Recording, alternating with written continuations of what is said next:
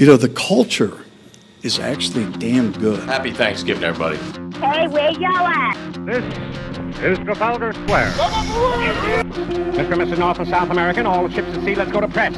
Have you been drinking? It was a good show, huh? During the workday, when you feel possessed by amorous intent, may I suggest that you suppress it? Hey! Hey! Hey! Hey! Hey, how you doing? Let's get in the conference room. I would like to invite everyone into the conference room. I would like to have a meeting in the conference room right now. I know for a fact that nobody in the Parks Department reads letters. Does everybody have to be crazy today? Now get me Sabian! SportsJourney.com, Radio Network, off and running. Delighted that you are with us on hump day. Bob Matthews here with you.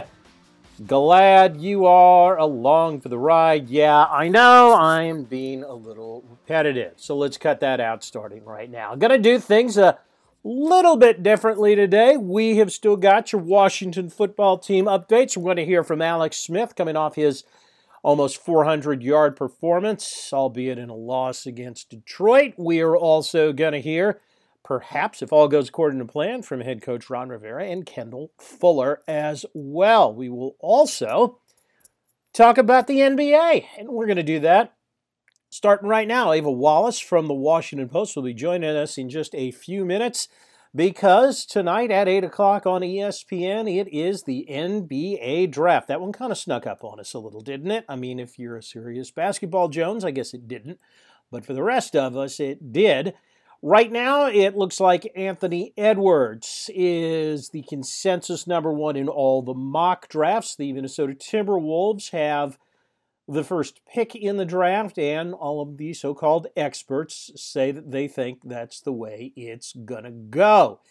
Anthony Edwards played his college basketball, if you didn't know, at Georgia, and he should be a Minnesota Timberwolf uh, by sometime shortly after 8 o'clock tonight. However, until Woj actually says it, you know, you can't really plan on. It. So we'll have to see what happens. When, you know, when Woj tweets out that that's who uh, the Timberwolves are picking, we will know where he is going.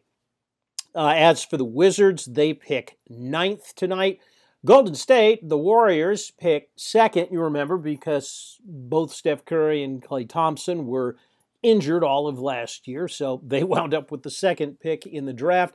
Looks like they're going to get James Wiseman. Again, that's what the mock, drafts, that's who the mock drafts have them taking, which just to me, you know me, it's I, am just fascinated by good stories. I, I, I do root for the Wizards, but I also, you know, like great stories in the NBA. I, I am I'm emotionally invested in the Wizards but I like to see just good teams play. I, I, like watching the Bucks because I love watching Giannis and James Wiseman, who is this just fabulous high school player who played literally one game at the University of Memphis last year before some quote unquote recruiting irregularities, which I thought were kind of bogus when they brought him up, involving head coach Anthony Hardaway. Uh, he basically declared for the draft after a game. But the one game I saw him play with Memphis, he looked really, really good. And you put a guy like him, as talented as he is, on a team like the Warriors, with Steph Curry and, and Klay Thompson, et cetera, et cetera, et cetera, that championship pedigree, you talk about setting up a kid for success. Uh, it's just going to be fascinating to watch the Warriors play this year because of that. However, we got to talk Wizards and what they are going to do in the nine hole. They got a lot of options, and we need to get beat writer Ava Wallace on the line here so we can figure out what they might do.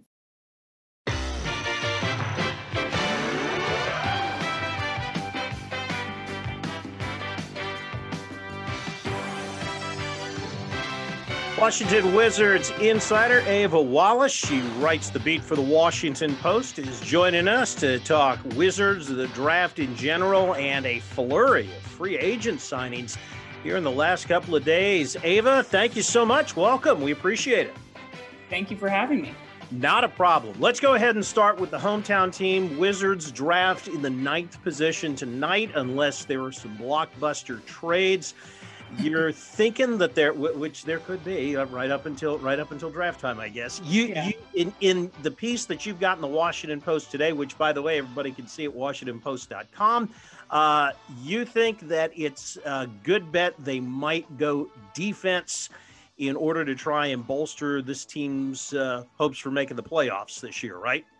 Yep, that's pretty much what they've been saying for, oh gosh, since the end of the season now, certainly even before they went down to the NBA bubble. They need a rim protector. They need somebody on the perimeter who can guard a couple of different positions. They need to be better than second to last in the league on defense. and so their first uh, their first opportunity to do that, obviously, is tonight in the draft. And if there's a guy, and there are there are kind of a handful of them who uh, the Wizards think could either make an impact on the defensive end right away, even though that's really tough for rookies to do, or more likely in a year or two, really, really step up uh, the Wizards on that kind of end of the court for sure. Uh, who are some of the names that you're thinking might be a good fit? And again, this is all provided that they're actually there and available at the night at the ninth pick. Exactly. That's the most important one. This draft is so weird. It's really, it's just so hard to tell ahead of time who's going to be available at nine. But the the first name kind of on everybody's mind is Onyeka Okongwu. Uh, he's a big out of USC, a freshman out of USC, who's probably the most talented center in this class. Um, he's aggressive on the block. He can kind of set a tone on defense. He's a really good rim protector. Um, but he's hot. You know, he might not be around at nine, just like you mentioned. Beyond that, there's Isaac Okoro. Uh, that's a wing out of Auburn that they really like. Who this guy's? He's got. He, I always think of it as go-go gadget arms. It's like Inspector Gadget when he just like it, he reaches and, and it extends like a foot beyond what you think it's going to do. Um, but because of that range, he he can uh, play really good defense on the perimeter and kind of be a disruptor um, from that end of the floor.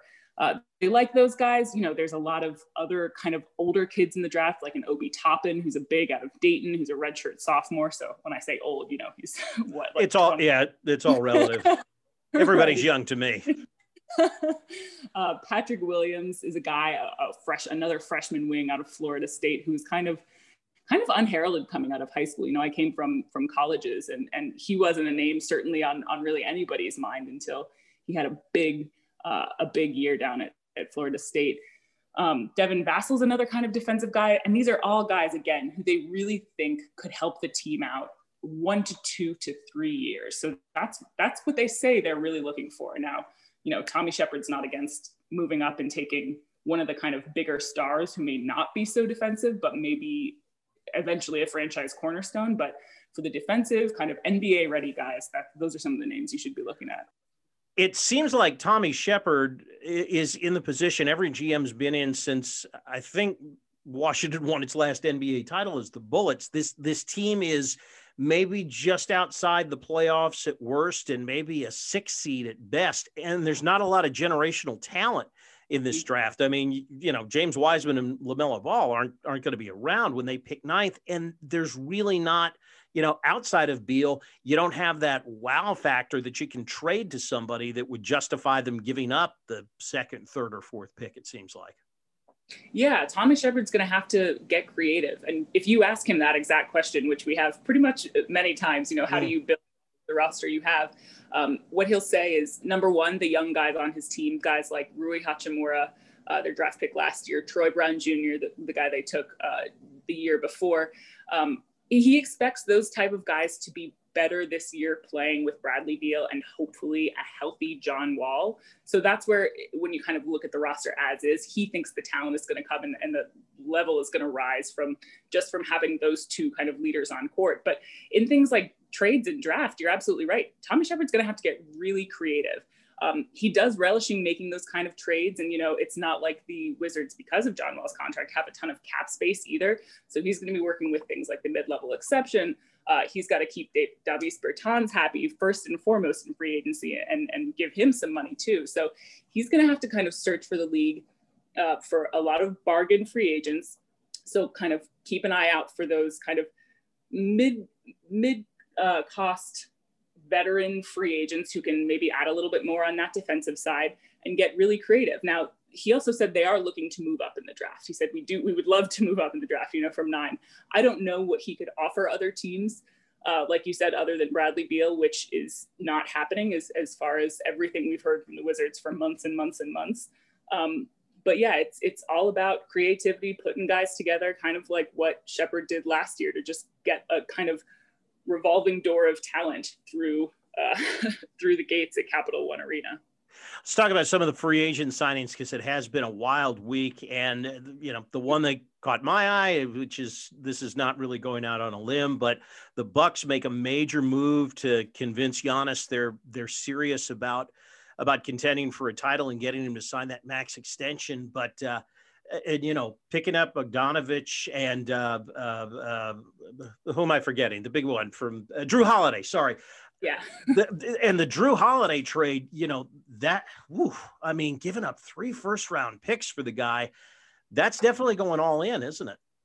I know. I love the take. I saw a tweet. Someone was like, "The Wizards are definitely going to keep in mind what what Jrue Holiday went for if they uh-huh. ever want to trade Bradley Beal. like, you know, we better end up with all the picks that OKC has, right, until for the next 10 years or whatever. Um, I the most interesting thing about that Giannis situation is I think there are so many other teams who are waiting to see what happens there before they make their plans in free agency and the draft. And so that's the really fun part, especially for me, who I don't have to cover that. yeah, exactly just seeing how the chips kind of fall and it certainly affects the wizards plans as well you know they're in the east they're competing with the rest of them they're watching all these other rumors fly around with Atlanta and Gordon Hayward and, and all these other guys too. So it, it really does have that uh, domino effect throughout the league. And definitely as someone who's a fan, as someone who covers a team in the East, that's the fun part. And it's kind of like, what's Giannis going to do?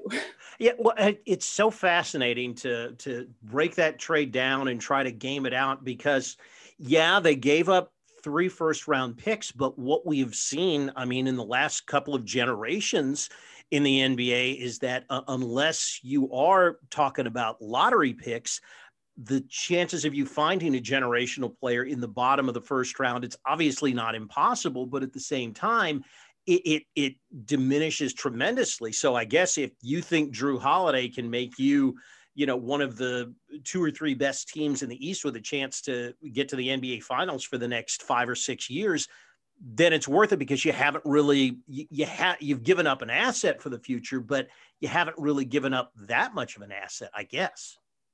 Yeah, I know. I agree with you on that. And also, I just think I have to think so much of acquiring all those picks was just as you mentioned, messaging to Giannis. We are building this team. We're building for the future. We're building to win championships. Also, not not so long in the future. And, and keep in mind too, um, I forget which years the the picks are for and, and, and everything like that. But the draft. This is a down year in the draft. Everybody kind of wants to get in and have be in good position for the next year and the draft of the year after that. Um, so that to me is, is, is just, it's at least 50% a big billboard for Giannis about, hey, this is what we're doing and, and you're right in the middle of it. Yeah. What do you think the odds are? What, what's the consensus? Not what obviously you think personally, because you're a reporter and you report facts, but what is the general consensus, do you think, when you talk to your colleagues on the beat? Um, if you had to handicap whether whether Giannis signs the supermax deal or not? I honestly, in talking to people this week, it is split exactly 50 50, I think. I, wow. For every single, seriously, for every single person I talked to who's like, absolutely, this means he's staying. Absolutely. Why else would they do that? The other people are like, yeah, I, I don't know if that's enough. I don't know if he, his mind was already made up. Um, but from just other reporters and, and texting everybody, and it's really fun being on a couple of NBA group threads this week. Um, everybody seems dead split down the middle. I, I have to think he stays, right? I, I gotta think so. I mean, you can you can own not only can you own the town, but to me, that's kind of the genius of the NBA marketing is that okay, yes, is it is it more fun maybe to live in Miami, to live in LA? Yeah, but are you real, you know, because of basically the weather, but you get outside of maybe three or four organizations. Is it really any different to be playing in Milwaukee, honestly, than it is a, a big city like Philadelphia or Chicago. Because if you win, you know, the media is going to come, the attention's going to come, uh, you know, everything will will come to you because the NBA market stars. Yeah, you run the ship a little more, and yeah. it's also such a weird year to make such a, a big decision too. Why it, it kind of like why not stick it out and wait for free agency? Um, wait for for a couple years down the line, and and when the money's better, the market's supposed to be better, things like that. I don't know if that's mm. how Giannis in particular, saying, you know, when you make that much money, how much how much does it? Yeah, what, yeah. What's another three or four million dollars when you think about it? right. um, but uh, yeah, that's uh, that's my guess. If I had to make one, is that he stays, and I hope so too, because it's. I mean, what are we sticking around to watch the Bucks for otherwise? exactly. Really and it, but it, and it's fun, you know. I mean, the city's going crazy mm-hmm. for exactly. it. It's just, yeah, yeah. It, it's it's it, it's like Sacramento back in the early 2000s. Uh, we're talking with Ava Wallace, uh, the Wizards beat reporter for the Washington Post. All right, last uh, question before I let you go.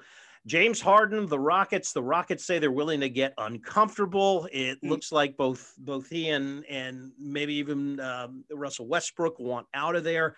What's the latest from Houston? Do you think? I loved. So that was the the latest report that I read. That report from ESPN saying, yeah. After we had all the rumors of Harden wants out, Harden wants to go to the Nets.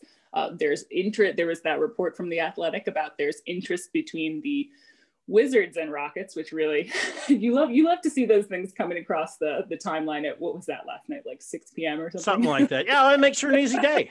You know right. what you're gonna write about. right, exactly. Um, uh, there was interest for Russell Westbrook for uh, for John Wall deal, and then after that, the last report I read of the night was ESPN saying that the Rockets are willing to get uncomfortable and hey, if Russell Westbrook and James Harden don't necessarily want to be here, that's fine with us um, I I actually loved reading that. Again, just talking as someone who's been just talking casually to beat reporters, not necessarily talking to sources mm-hmm. about the comfortable part of this of the uh, of that report. But I I love that. I think that's a great counter to the kind of player empowerment movement, which is also super interesting and definitely something that's taking the over the NBA. But okay, if guys want to say, uh, "Get me out," and you could, there are only a, a select team number of teams that I want to go to the option for teams if they if they can't put something together is just say no and especially to depend on guys like Harden and Westbrook who are such tough competitors and I, I don't think will take off and you know sit in the arena and put their feet up every day. Right. I love that from the team. Great. If we can't make something work, too bad. You play for us. you know exactly. You, you got it. You got a contract. Right. Yeah. Um, Although I'd love to, I I kind of like to see Westbrook in in DC. I I you know him for Wall when you line up the pros and cons, I think it might work out about even. I mean, Westbrook's over 30, he's got a lot of miles, and and Wall is just 30 now and coming off that major injury. So I agree with you that it's about even, especially literally when you look at their contracts. They're owed about the same thing, about 130 million over the next three years. So that's that the evenness of it though is what doesn't make sense to me for the Wizards. And again, this is just talking about all the rumors and reports and everything. I haven't confirmed anything, but right. um, the Wizards want to create that cap space and, and, want to move John Wall's contract is is a similar contract with a similar type player who doesn't necessarily have a relationship with Bradley Beal. He definitely has a re- relationship with Coach Scott Brooks for sure from their uh, Oklahoma City days. But Beal has been talking about how much he's looking forward to playing with John and, and kind of getting the gang back together. The Wizards have to keep Bradley Beal happy. They have to keep in mind team chemistry. Um, and they have to keep in mind what's financially prudent. So that's why it doesn't necessarily make sense for me. But man, rumors are fun. And it, it makes for interesting watching tonight when the draft starts at eight o'clock. That's right. Most importantly. Ava Wallace, thank you so much for joining us today. We appreciate it. And remember, you can catch all of Ava's stuff at WashingtonPost.com. I guarantee you will not be disappointed with it. You will enjoy it. Thank you, Ava. I appreciate it. Thanks. Have fun tonight.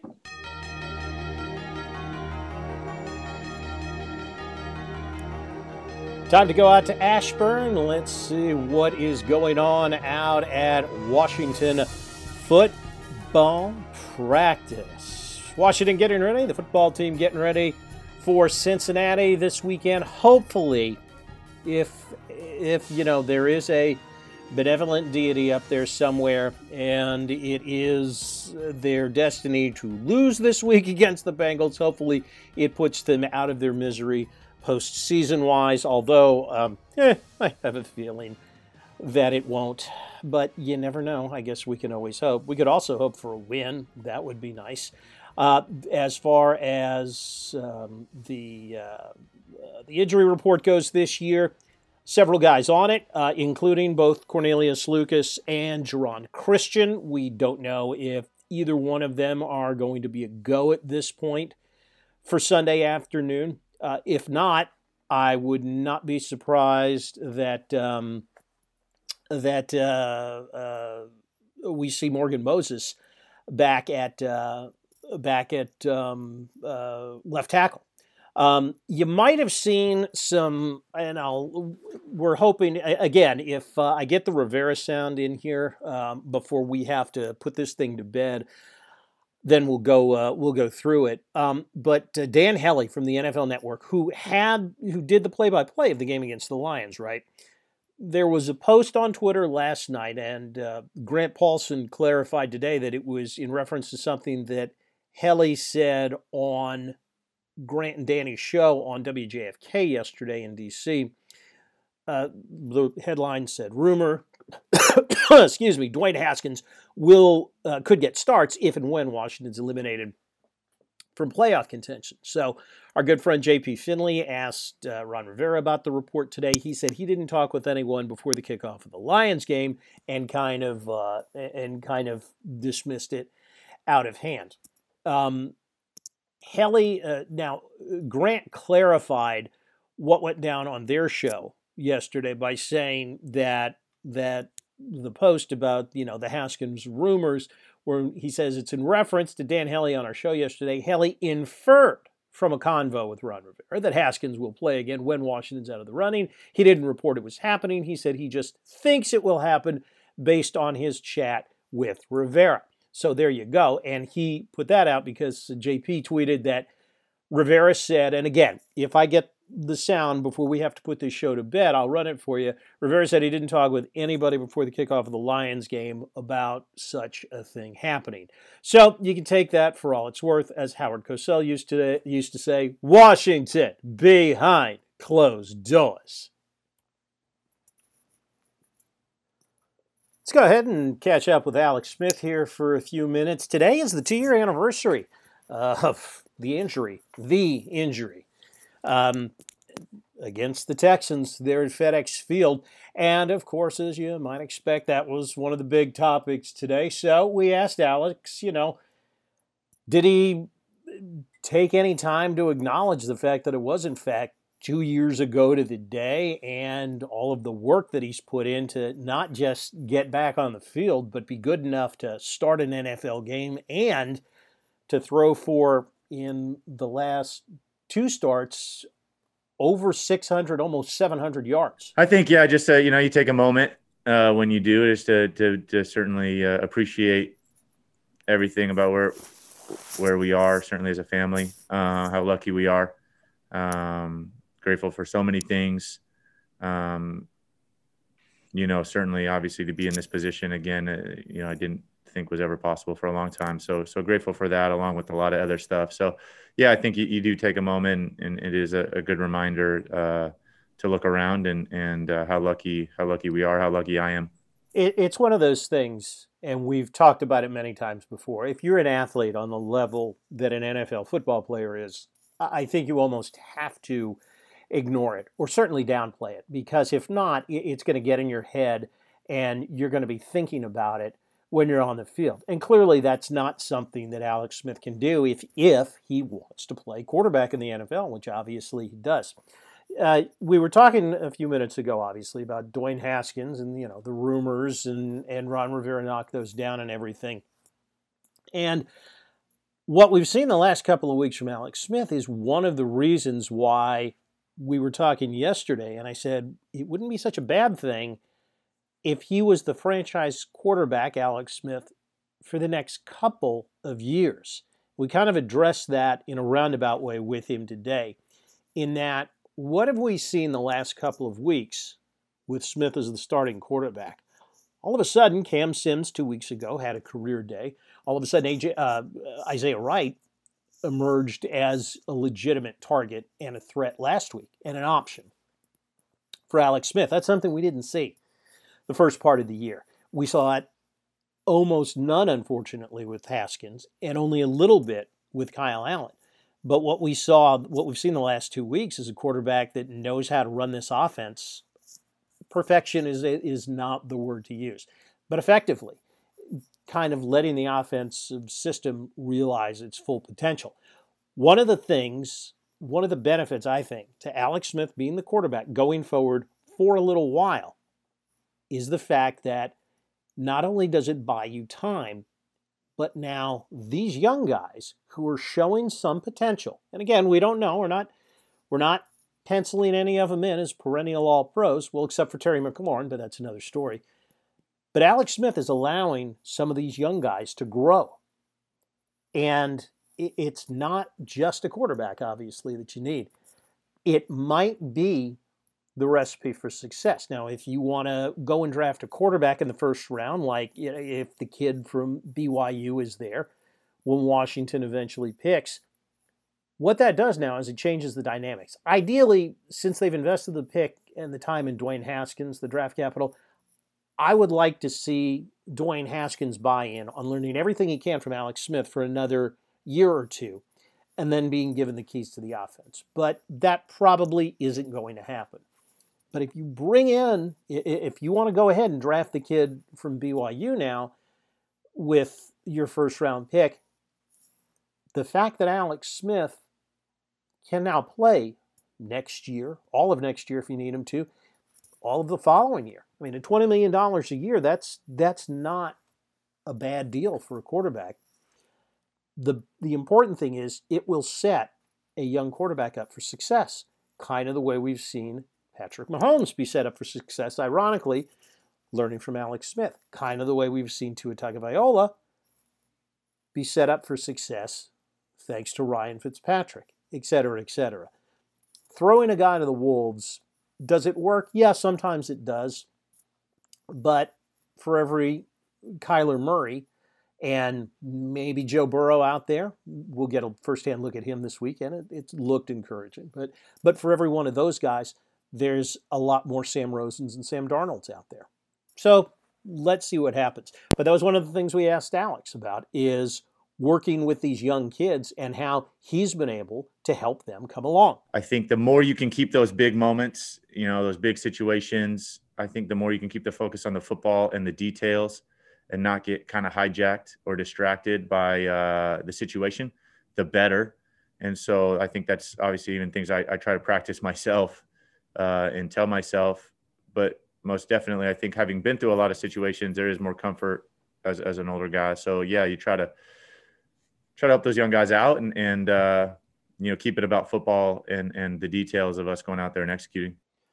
Again, he's able. He makes the young kids better faster, and he's able to buy the organization, Ron Rivera and his staff, the most valuable commodity out there that they need, and that's time. And again, we've seen it so often. You know, it it if you're going to have a young quarterback who you're going to throw to the Wolves, and now you're throwing them to the Wolves with a bunch of inexperienced guys, uh, you know, offensively, weapons wise, that is not a recipe for success. I mean, say say what you will, you know, who has Kyler Murray had to work with last year and this year? Larry Fitzgerald, DeAndre Hopkins. Makes it a lot easier to succeed when you are set up for success like that. Not to mention the fact that when you get right down to it, Smith's just playing better. He's just out and out playing better than he was um, when he first came to Washington. Now, maybe that is the system. Maybe the maybe Scott Turner's system fits his skill set better than Jay Gruden's system did. But the bottom line is he has improved since since taking over this year and he says he's going to keep on improving. Um, well, I think yeah, I, I, think you're always trying to get better at everything. I don't think that ever stops as a quarterback. I, I definitely think I've as as I've gone through different phases of trying to get back. Certainly, you bring up a great point. I've tried to to to certainly hear feedback from, especially people that were around me a lot pre-injury. You know, and, and what do they what do they see? It was it was crazy that my first you know first playing time Kevin O'Connell was on the other sideline. You know, my next playing time, Colt McCoy was on the other sideline, and and then even this last week, Chase Daniel, who I was with for three years. So all those guys, I did make a point to find at some point or or text and and just try to get some critical feedback. Uh, for me, obviously, uh, the, you know, people that were around me a lot um, before the injury, and and uh, for me, I'm so you know, you're you're I think anytime you're a little self conscious or even maybe over uh, you overanalyze a lot of things. So um, I appreciate that that feedback uh, from you know that that point of view. So that other set of eyes. But yeah, I, um, I think to this point, I, like I said, I felt really comfortable out there Sunday, uh, going about and executing the offense. You know, and that's what the, the, your role is as a quarterback, and, and obviously to go out there and, and execute one play at a time. And so I, I didn't feel hindered in that in any way. And so certainly trying to get better in all areas. Uh, it, it, you know, at this point. At this point, he's a pretty damn good starting quarterback, something the Washington football team has not had for quite a few years. All right, Mick and the clock on the wall say it's time for us to get out of here. We will get that Rivera sound turned around for you tomorrow. Uh, in the meantime, enjoy the draft tonight. We'll catch up on all of that as well. And like the wise man once said, if you're out on your bike tonight, as always, do wear white.